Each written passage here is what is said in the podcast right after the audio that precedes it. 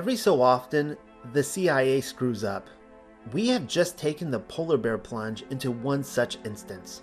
Up to this point, the life of Colonel Lewis West has mostly kept to a single movie genre, and that is drama. Let's review.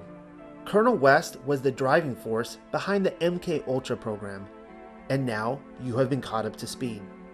If you need further assistance, might I direct you to my last two episodes on the adventures of Colonel West, Tusco the L S D Elephant, and the R F K assassination hoax, because I don't care to be repetitive. Also, there will be no beating about the bush this time around. It is the C I A-owned media's job to create drama. But with the Patty Hearst kidnapping, Colonel West's life will become a spoof. Colonel West's life will become a spoof. There is a possibility that you are totally confused, which means we are already off to a bad start. Let me therefore ask you a question. You will need to save yours for the end. When we think of the M K Ultra program, which comes to mind? If you tell me butterflies, shiny, glittering monarch butterflies, or happy magic bunny trails, then you would be correct. The C I A does in fact socially engineer people, both individually and collectively, melding everyone's mind into a certain beast image. Yes, that is beast with a capital B. It is precisely why I woke up at four A M this morning and got straight to work polishing my sledgehammer, code word for this episode, because walls need to come down. Unconscious slaves need woken from the corporate hamster wheel and their Starbucks mocha latte.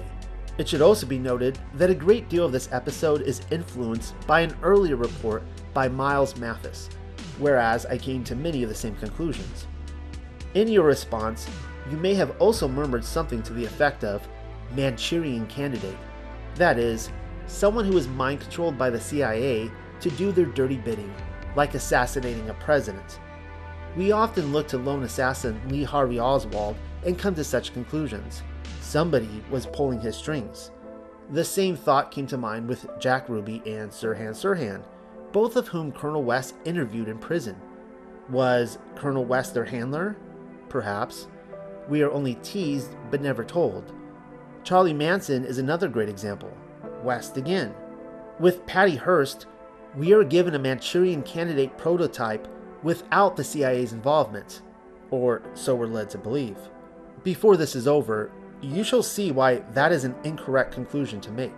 The C I A is involved, but that is also misdirection. Why do we believe being a Manchurian candidate is even a thing? Simple, because best-selling author Richard Condon and the government told us to think it is. We sat under the table while they fed us the breadcrumbs and informed our thinking. But we have been silly hounds. All they managed to do was throw us off their scent and cause us to howl like naughty things at the television, believing it was a real ordeal. Patty Hearst as a manipulated tool of a homebrewed terrorist organization via the C I A is just a psyop within a psyop within another psyop. Peel back the onion layers and you shall see it for yourself. The mere fact that everyone involved is clearly an actor threatens to expose everything about the M K Ultra myth. There are no lone nut assassins, only people pretending to be. Here's something else of interest that will come a little later on down the turnpike, so pay attention. In nineteen seventy-two, California Governor Ronald Reagan approved Colonel Lewis West's U C L A Violence Project. The idea was to implant electrodes and remote monitoring devices in the brains of violent sex offenders at Vacaville State Prison. Why is Vacaville a red flag? Because it has a fake wing for fake prisoners. Are there real prisoners at Vacaville? Obviously, but not in the fake wing. Manson resided there for a time, and so did Donald DeFreeze. Neither of them were real. Bobby Busell-Leal is serving a life sentence at Vacaville. Timothy Leary spent time there too. You'll want to take note on how the official narrative seeks to inform our perceived reality via politics and the media, when in fact we are often treated to elaborately designed movie sets. The U C L A Violence Project was quickly discontinued due to public outcry. See what they did there? Democracy wins. The people's voice matters. The thing is, West was on the C I A payroll pushing the M K Ultra program. the American public wouldn't even begin to unravel the M K Ultra program for another decade. And that was only because, as I have already mentioned, the C I A began feeding us the breadcrumbs. To put this in slightly different terms, the C I A does not need public approval for anything. They will spy on us and infringe on our rights in whatever way pleases them. The most probable scenario is one in which the C I A leaked their plans to implant fake electrodes on fake prisoners in a C I A movie set while West continued unimpeded in his research. It all serves a purpose. Understanding the hoax will require acquainting oneself with the mere fact that Patty Hearst was a Hearst. Her grandfather was none other than newspaper tyrant William Randolph Hearst. If you don't know who that is, then stop everything right at this very minute and watch Citizen Kane. This is something you should have already done in college during your film snobbery phase, when Ingmar Bergman or Leni Riefenstahl suddenly became all the rage. But if not then, I will wait. I am assuming that several hours have passed between the last instance and this one. You were capable of tracking down a copy on V H S, and also a V H S player, and probably have all sorts of questions now about Rosebud, which will not be further discussed in this paper. Citizen Kane has been listed as the greatest film of all time for a reason. It was made by spook Orson Welles through R K O Pictures, which was the film company of Joseph P. Kennedy Senior Yeah, John and Bobby Kennedy's father ran a Hollywood studio. Here's a little extra review, just to catch you up to speed. Kennedy and Hearst worked together creating the fake news story surrounding the rape of Eunice Pringle by Alexander Pantages, a hoax which she later confessed to. To this day, the A F I lists Kane as the greatest movie in history because, right alongside The Wizard of Oz and The Graduate, they only invest in Hollywood's best propaganda. Obviously, they desperately want you to watch this one in order that the cognitive dissonance might seep further down, binding the soul to their will. So, you will have to starve the temptation off. Of course, Hearst wouldn't have been a Hearst without first being related to Mommy and Daddy Hearst. Patty's great-grandmother, Phoebe Hearst, once sat as Berkeley's First Lady Regent. Place a bookmark there. She served on the board from eighteen ninety-seven until her death in nineteen nineteen, which happened to coincide with the worldwide Spanish flu outbreak. Influenza. That was another lie, which you can read about on Cosmology. It's called the Germ Theory Hoax. The Wikipedia informs us that Phoebe was an American philanthropist, which is code word for someone who spreads their money around in order to gain plebe favor, when in fact they're parroting spook ideas into the collective consciousness. For example, Wiki quickly adds, she was a feminist and suffragist. Of course she was. This probably has something to do with why every corner of Berkeley is named after Hearst. Hearst Mining Circle, Hearst Memorial Gymnasium, Hearst Greek Theater, Hearst Avenue. You get the picture. They're telling you something. Berkeley received millions of dollars from Phoebe Hearst. And what agenda did she push? Feminism. Philanthropist. It will be on the test. From this, we can easily deduce that William Randolph Hearst received his newspaper empire from Mommy and Daddy. Daddy George Hearst was a U S Senator. Like any spoiled inheritor, William Randolph Hearst's sole responsibility was not running his newspaper business into the ground, which he eventually did. And here's another fun fact. Just one year after founding the P T A in eighteen ninety-seven, the very year she sat down on the Berkeley board, Phoebe Hearst joined the Baha'i faith in order to advocate the essential worth of all religions and the unity of all people. New World Order stuff, but you probably wouldn't be interested. At any rate, the name Hearst once carried the weight of a publishing empire. William Randolph Hearst was the Ted Turner or Rupert Murdoch of his day, but much more of a household name. His flagship papers were the San Francisco Examiner and the New York Journal. What this means is, Hearst had his power paws dipped into the tidal waters of both coastlines, east and west. He was best known for yellow journalism, which essentially signifies a media art form, whereas reality takes a backseat to emotion and leads its reader into a conglomerate stewpot of perceived reality. Essentially, an entire lifetime supply of big pharma-approved blue pills for only five cents per day. Hearst routinely focused upon sensationalism. He faked interviews, he ran phony pictures, and distorted real events. He essentially invented stories, and he did it to sell newspapers. Yellow journalism. None of this is being contested anymore. If anyone has ever visited Hearst Castle in San Simeon, California, and I have, it's apparent that the man sold newspapers. Let's take a brief glimpse into the primeval tactics of yellow journalism. I have included in the article the illustration of an American woman being strip searched on board American steamers by dirty Spaniards. In the illustration, she's buck naked.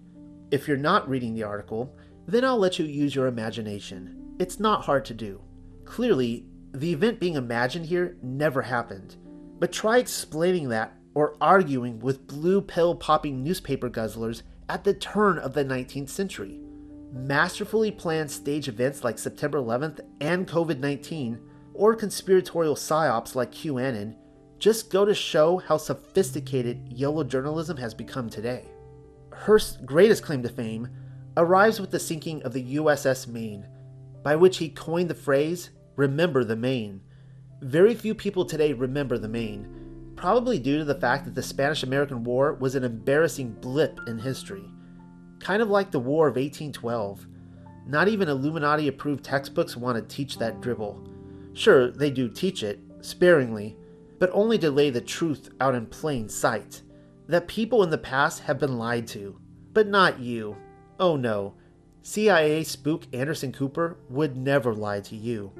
In short, the Maine was sunk under unknown circumstances in Havana Harbor, Cuba. Its sinking was blamed on Spain in order to start a war. The Morning Journal's daily circulation increased above the one million mark after the sinking of the Maine. Hearst was such a success at provoking American outrage against Spain that the Spanish-American War was dubbed the Journal's War. Again, truth in plain sight. Frederick Remington, the famous artist who brought to life American images of the American West, plants a red flag on that one, was hired by Hearst for the sole purpose of illustrating the revolution erupting in Cuba. Why did I plant a red flag over imagined sketches of the American West? Immediately hereafter, you shall see why.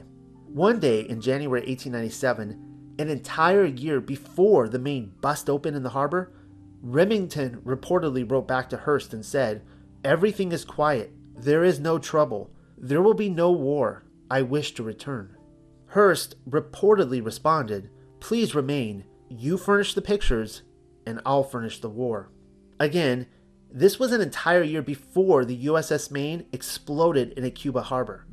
When the U S S Maine eventually sunk on the twenty-fifth of January eighteen ninety-eight, Hearst's newspaper ran a story entitled, "The Warship Maine Was Split in Two by an Enemy's Secret Infernal Machine." This was, of course, the weapons of mass destruction of its day, decades before they came up with the comic book-friendly atomic bomb hoax. Another fact that you'll want to scribble into your notes is that the sinking of ships is a favorite false flag tactic. Does the R M S Lusitania ring a bell? How about the Gulf of Tonkin? Declarations of war through the art of ship sinking is the equivalent of kidnapping a buxom babe in ancient times. That will be on the test. Imagine if Kim Jong-un held Kim Kardashian hostage. Homer's Iliad plays out like a textbook for people in the know. It was Helen of Troy who was kidnapped that time around, though they gave you the truth in The Princess Bride. We need only glance over the following century to learn that milking the tits of Cuba became a C I A obsession. Bay of Pigs, Cuban Missile Crisis. Castro was just another actor on a C I A soundstage. The director was a hired gun. His purpose was to keep the Cold War sizzling on the frying pan until they could hype up the space race in the forefront of everyone's mind. Even the collapse of the Soviet Union was all faked. The mere fact that Russia didn't contest the fake Apollo eleven moon landing, when the case could have easily been made, should prove to you that the entire world is locked in the same movie script. Try not to let cognitive dissonance win the day. Hopefully, I have covered William Randolph Hearst to your satisfaction. If not, then might I suggest doing your own research, because we are back on the subject of his granddaughter again, Patty slash Tanya. On November fourth, nineteen seventy-four, American media guzzlers received word that Patty Hearst, granddaughter of newspaper tyrant William Randolph Hearst, was kidnapped from her Berkeley apartment. The people responsible were a group who dubbed themselves the Symbionese Liberation Army. On April third, nineteen seventy-four, only two months after she was abducted, Hearst announced on audio tape that she had joined the S L A and taken the name Tanya. And then it really happened. On April fifteenth, nineteen seventy-four, a popular week for hoaxes and psyops, mind you, and only two weeks after announcing her name change, Tanya Hearst was recorded on surveillance video with her S L A posse robbing a San Francisco bank while wielding an M one carbine. Her capture, or was it her rescue, would not come until September, but they managed to drag the trial out until March twentieth, nineteen seventy-six, because the American media guzzlers were totally into it. Hearst was convicted of bank robbery and using a firearm during the commission of a felony, and given the maximum sentence possible of thirty-five years imprisonment. Now that we've gotten that out of the way, you may want to hold on to something, because this is the part where I remind you that the kidnapping of Patty Hearst wasn't so much a hoax as a spoof. Sure, it was a production, but a terrible one at that.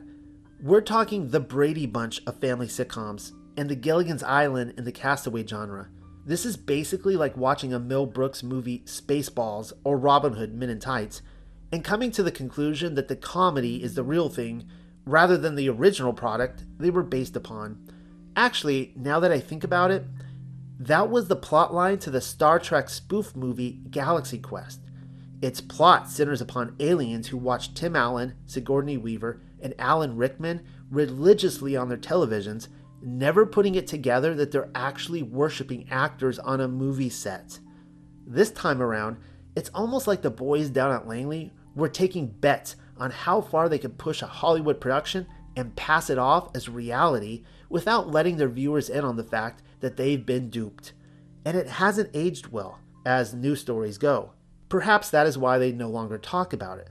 Oh sure, they'll push a fairly decent nostalgic reminder on us every so often, whenever the five-year anniversaries of D-Day or Woodstock roll around, but when was the last time anyone saw anything about the Patty Hearst kidnapping? Patty's transition to Tanya included being locked in a closet, beaten, threatened on pain of death, and then repeatedly raped. Total humiliation. The airman coerced to admitting American crimes in a Korean prison was apparently staying in the Hilton compared with Hearst's deplorable conditions, according to Colonel West's analysis. Just looking at pictures of Patty Hearst online after she was released from prison, does this look like the sort of woman who has just been robbing banks and hiding in squalor? The very name Tanya is a reference to Haiti Tamara Bunky Biter, who fought with Latin American revolutionary Che Guevara. Patty thought that up while blindfolded and repeatedly raped in a closet? Right. While being booked into jail, Tanya Hearst listed her occupation as urban gorilla. How adorable.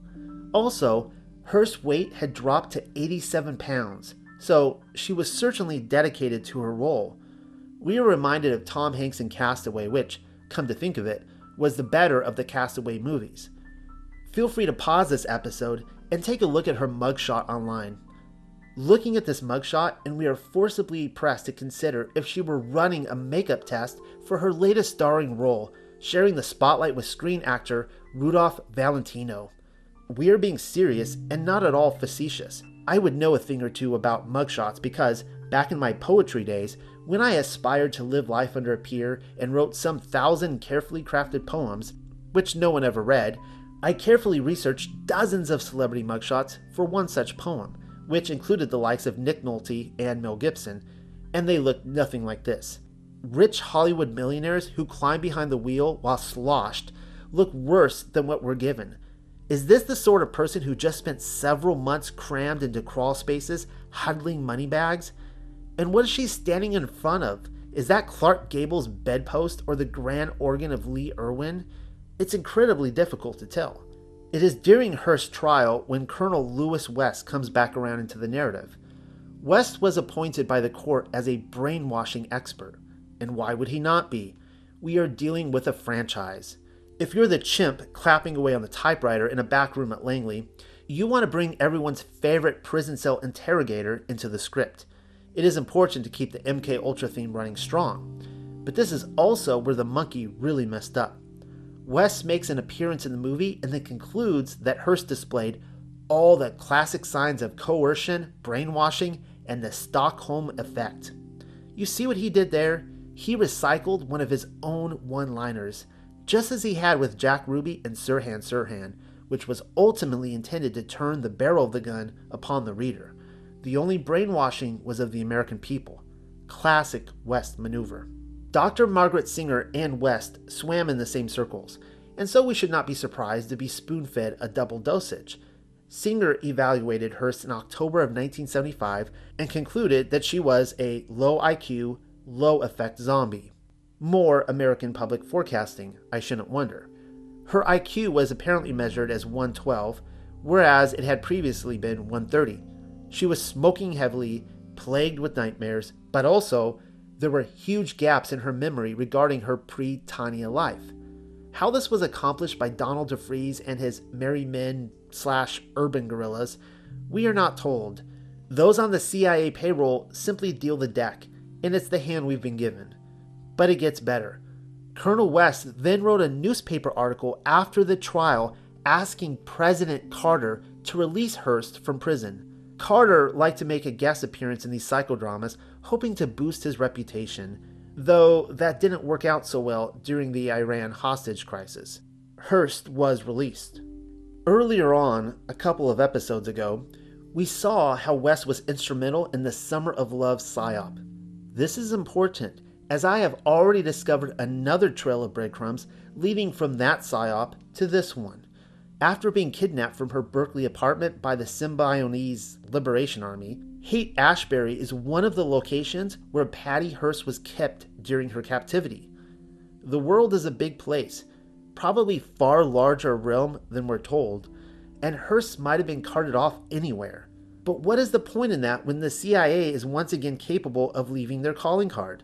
Sure, the Symbionese Liberation Army moved around to different apartments, all of which the C I A undoubtedly bankrolled, but the one in the Height has for its address one two three five Masonic Street. Jim Jones and Charles Manson both showed up in the proximity, which is essentially to say, if you wanted to be recruited into the services of the Washington, D C phallus, then Haight-Ashbury in nineteen sixty-seven was the right place and time. Oh, and also, an appointment at the Haight-Ashbury Free Medical Clinic with Doctor West. The founder of the Symbionese Liberation Army and person responsible for Hearst's kidnapping is somebody named Donald DeFreeze. We should get to know him better. But first, do me a favor and hunt down a phone book. Find the D E page and report back when you can identify anybody with the name DeFreeze. Or you can just save yourself the effort and rest soundly on your pillow tonight knowing it's a made-up name. DeFreeze is another word for defrost, as in, there's too much frost. Defreeze the freezer. Or in R rated nineteen seventy terms, let's heat some mother effers up and nuke this joint. You get the idea. DeFreeze first shows up while escaping from a fake prison and then finds the girl he's looking for on one two three Masonic Street. We're dealing with a Batman villain. A web search will produce three different images of Donald DeFreeze. You may want to pause here again and go search for them. Notice anything strange about them? Take as long as you need. As a child, sometimes while sitting near the fish tank in the dentist's office, I used to pore over highlights magazines for children. They had those page-size illustrations where you were supposed to find silly things wrong with the picture. There are several to be found here. I will simply list them as picture number one, two, and three. If you're listening in, then you will have to use your imagination. In picture number one, we see DeFreeze poised as a badass with his leather overcoat and pimpin' floppy hat. He is standing in a San Francisco bank. This is likely the moment when he screams something to the effect of, "Get ready to thaw out, bitches." In picture number two, we shall disregard the limp hand holding the pistol because it's somewhat incriminating for a wannabe criminal, except to say it would be a silly thing to holster the automatic weapon in order to retrieve a limp pistol. And therein lies the problem. What happened to DeFreeze's right hand? He was holding the automatic a moment ago, but now suddenly his right hand is tucked into his pocket and the weapon is protruding out from his leather overcoat. Also, his face has been artificially smudged. His nose is missing. If you argue that pictures one and two are in reverse order, it's really irrelevant when we consider the third image. With picture number three, silliness abounds. Patty Hearst can be seen on the far right. Patricia Solisic is also featured. But then, take a look at DeFreeze's automatic and compare it with the first two. A shoulder strap suddenly appears near the muzzle of the gun. It is clearly absent from picture number one. I highly recommend you turn to the article on cosmology to see what I'm talking about. The only other images I found of Donald DeFreeze happened to come from the nineteen eighty-eight movie Patty Hearst, which stars Ving Rhames as DeFreeze. Like the actual bank robbery, DeFreeze's girls are all dolled up for the occasion. How adorable. There is an obvious reason for that. I would not rob a bank because that is against the law, but if I did, I would be sure to wear a ski mask or leave behind no witnesses. Contrarily, it only makes sense that they wouldn't wear a mask. Before they even set out for the performance, DeFreeze probably waited around an extra twenty minutes while the girls powdered their nose. Am I detecting eyeshadow? That is because we're witnessing a C I A-created psyop with the barrel of the gun pointed at the television viewer. If the actual actors playing the part of terrorists had not been openly identified, and Hearst not recognized by her intended audience, then the point of this exercise would have been lost. We are intended to gaze into the face of a teenage woman and compare the before and after effects of someone who has misplaced their soul. The other founding members of the S L A have no humanity to lose.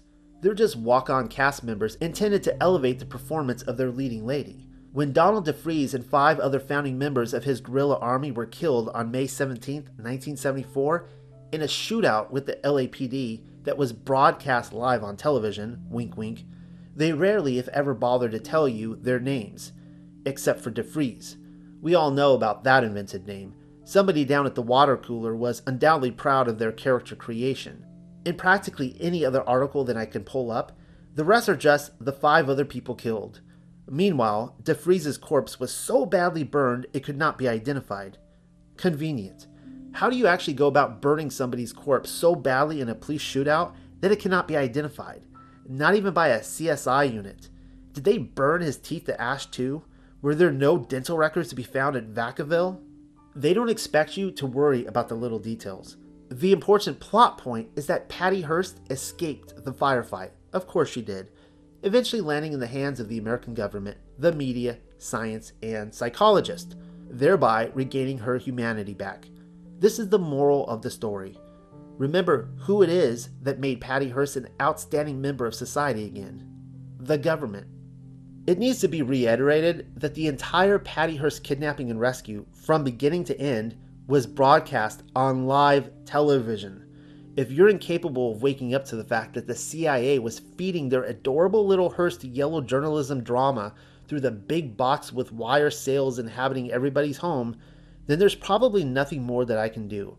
Read nineteen eighty-four and we'll try this again on another day. As part of the psychodrama and during Patty's initial kidnapping, the S L A demanded that Patty's daddy, Randolph Hearst, distribute four hundred million of food to hungry Californians. We are often reminded that Randolph Hearst was pressed to take out a two million loan, as if he didn't already have the crisp bills filling his saggy pockets. There is a reason for this seemingly small but rarely overlooked detail. Psychologists are running this intel operation. They are in the business of forming opinions, making their ideas seem like your own. So now we have a desperate father who must pinch his pockets and take out a loan in order to feed the poor. And the poor are ungrateful for it. It is the poor who botched the entire operation. The Hearst Corporation created a food distribution program called People in Need, immediately ordering some two million worth of food. As you can probably imagine, not everyone was thrilled with the idea.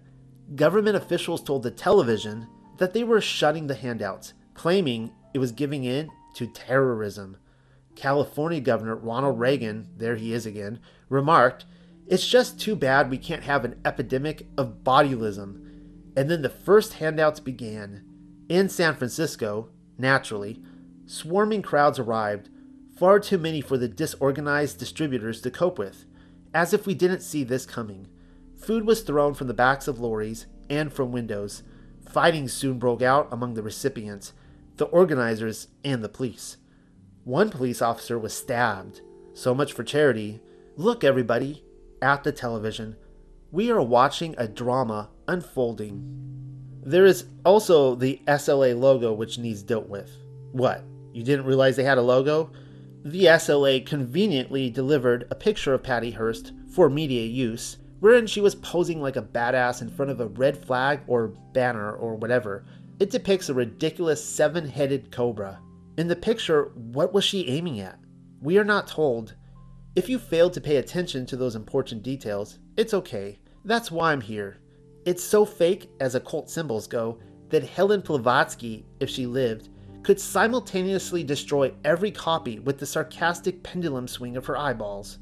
The symbol is apparently based upon the seven principles of Kwanzaa or whatever, with each head representing a principle.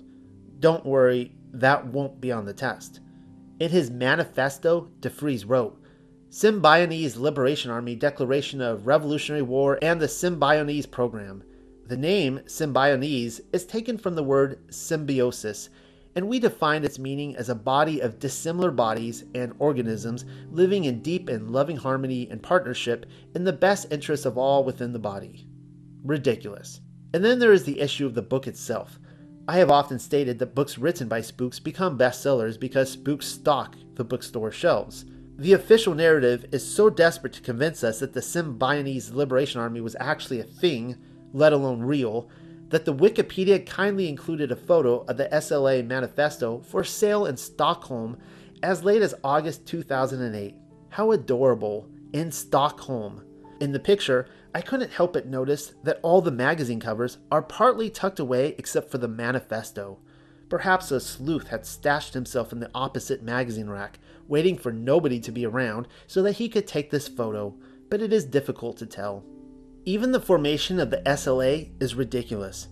We are expected to believe that prisoners sat around reading educational pamphlets mailed out by South American-style urban guerrilla movements and the Tupamaros movement in Uruguay, not forgetting the works of someone named Regis Debray, when the reality is that only nerds standing around at the Pentagon water cooler would ever concoct something like that, just like the name Tanya. They needed their Patty slash Tanya Hearst story to have an intelligent sounding origin story, and this was it. Have you ever encountered the average college age political activist? I have. I asked one when the Civil War was fought, and she told me nineteen fifty-five. Today, ask anyone on the U C Berkeley campus to identify the number of sexes, and not one will likely tell you two. ten, fifty, perhaps one hundred potential sexes to fill two locker rooms, but never anything as simple as two. That is because U C Berkeley is a breeding ground for government indoctrination. Students are trained in independent thinking, which is to say, Berkeley is the supplier of boxes and the ideas to fill them with. Remember how the Hearst name can be found practically everywhere on the U C Berkeley campus? I told you to bookmark that, did I not?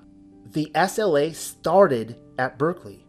The following quote derives from P B S American Experience in an article titled The Rise and Fall of the Symbionese Liberation Army, wherein we read, The revolutionary Symbionese Liberation Army formed in Berkeley, California, just months before the kidnapping.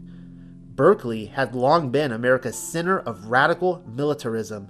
By the early seventies, after years of protest and resistance, some fringes of the left were developing a sense of urgency. In the ever-present debate between nonviolent and violent actions, the idea of terrorism was gaining ground. I went ahead and planted a red flag for you. I hope you don't mind. The S L A was formed just months before the kidnapping. Of course they were. P B S continues. Prepare for more red flags.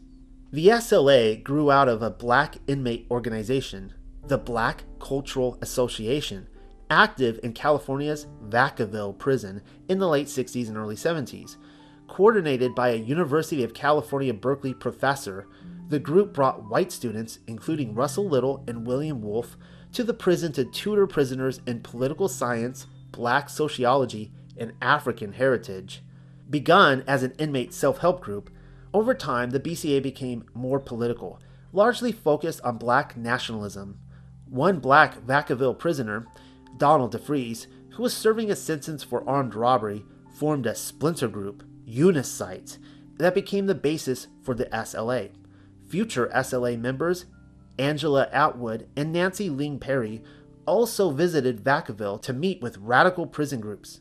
In the eyes of the young radicals, the black prisoners, no matter what their crime, took on heroic proportions as political prisoners oppressed by a racist and corrupt American society. There it is, the fake prison wing, Vacaville. Notice how the professor's name is nowhere mentioned. I decided to search the mystery man or woman out via internet dumpster diving, and eventually discovered a certain University of California, Berkeley linguistic professor, Colston Westbrook, who was, according to Wiki, recruited to organize an educational tutoring system for the group. Emphasis is my own. To my great satisfaction, Wiki has a bio page on Westbrook. Are you ready for this? I hope so, because the Wikipedia delivered. Here it goes, and I quote, "In a somewhat unusual path of military service, Westbrook served in the Army, then Air Force. After an assignment in South Korea, he was assigned to Travis Air Force Base in California in nineteen sixty. Upon completion of military service, he taught English at the International Christian University in Tokyo. While in Tokyo, he was recruited for a civilian position with Pacific Architects and Engineers, a U S government contractor in South Vietnam. He stayed with P A E five years. When a journalist later asked why he went to Vietnam, Westbrook answered, 'Money, why else? I was told by the American Embassy in Tokyo I could make ten thousand dollars working in Vietnam. They said it pays to be black in Nam.'" P A E was a contractor for the Central Intelligence Agency's Phoenix program, providing services including civilian cover for C I A operatives and constructing forty-four province detention centers. Busted, busted, busted. They're not even trying to hide this crap anymore. The dude who started the B C A worked for the C I A. Jump back over to Wiki's Black Cultural Association page, and we learn the group was intended to teach, quote, "mathematics, reading, writing, art, history, political science, and sociology," unquote, while quickly adding, in time, radical political organizations such as Venceremos infiltrated the B C A. You've just read the part where they attempt to pull the wool over your eyes. Despite the fact that Colston Westbrook was a Langley spook, the government wants to make everyone think the B C A was a grassroots movement. But really, pick any grassroots movement. They want you to think such and such movement was your idea. Americans love grassroots movements, and U C Berkeley specializes in them. Meanwhile, the C I A wants you to believe they've attempted to infiltrate every grassroots movement possible. They've infiltrated Women's Lib. They've infiltrated Black Lives Matter. They've infiltrated the hippies and L G B T Q, just like the bad guys infiltrated the B C A, but that's simply not true. They want you to believe they've infiltrated the civil rights and anti-war movements, when the truth of the matter is they created every mainstream social movement imaginable and then sold you on the purity of its origin. Rock and roll was not infiltrated by spooks. Rock and roll was created. The hippies were not infiltrated. The very first hippie was a spook. Even Walt Disney World was designed by the C I A. That's the ultimate slice of the apple pie right there. The American experience was created by spooks. The sad fact is, unless they scrub the Patty Hearst psychodrama from the collective consciousness via Mandela effect or by some other means, they will need to continue pushing this lie no matter how ridiculous it seems to future generations, or just snub it all together and hope it goes away. Kind of like the Spanish-American War, which, as you will know, was the original Patty Hearst drama. There's a reason why they don't teach that fake war to us in school. We are dealing in the realm of ridiculous production value, and I am reminded of the Apollo eleven moon landing. So ridiculous. Then again, I do believe they are preparing to scrub the Apollo eleven event from our collective jargon. Perhaps they are only waiting on Buzz Aldrin to stop stealing moon watches and die. How will they do it? Who knows? Time will tell, but they are already dropping hints and spinning the narrative with the Falcon missions. But what about the Patty Hearst trial, you ask? The trial was faked.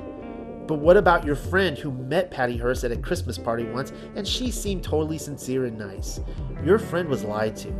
But what about that one guy who seemingly shows up in every social media discussion and is personally related to somebody from the Symbionese Liberation Army? Seriously, I can't write one of these papers without somebody on my social media's friend list claiming Uncle Ernie was there. And even though Uncle Ernie was a high-ranking Freemason, Uncle Ernie would never lie to us. And, come to think of it, not everyone bought the Stockholm Syndrome plotline, choosing to give Langley's latest production poor reviews, and also preferring Ronald Reagan rather than Carter for president. We are only given hints of this in the historical archives. Spooks were forced to lay all their cards on the table with their next production, a sequel which upped the ante, providing a much larger body count, and delivered the classic party line, "Don't drink the Kool-Aid." After the Jonestown massacre hoax, the elite rolled out cowboy actor and Freemason John Wayne to help guide the public in their indoctrination, connecting the dots between one event and the other, and then pointing out that people had accepted Jim Jones' ability to brainwash nine hundred individuals into mass suicide, but would not accept that the Symbionese Liberation Army could have brainwashed a kidnapped teenage girl. So apparently, not everybody in nineteen seventy-five was taking the bait. With Jim Jones, we shall see Colonel West making another appearance, but he is not the only person who tied the two events together. Representative Leo Ryan was collecting signatures on a petition for Hearst's release, several weeks before he was murdered, while visiting the Jonestown settlement in Guyana. But more on that next time.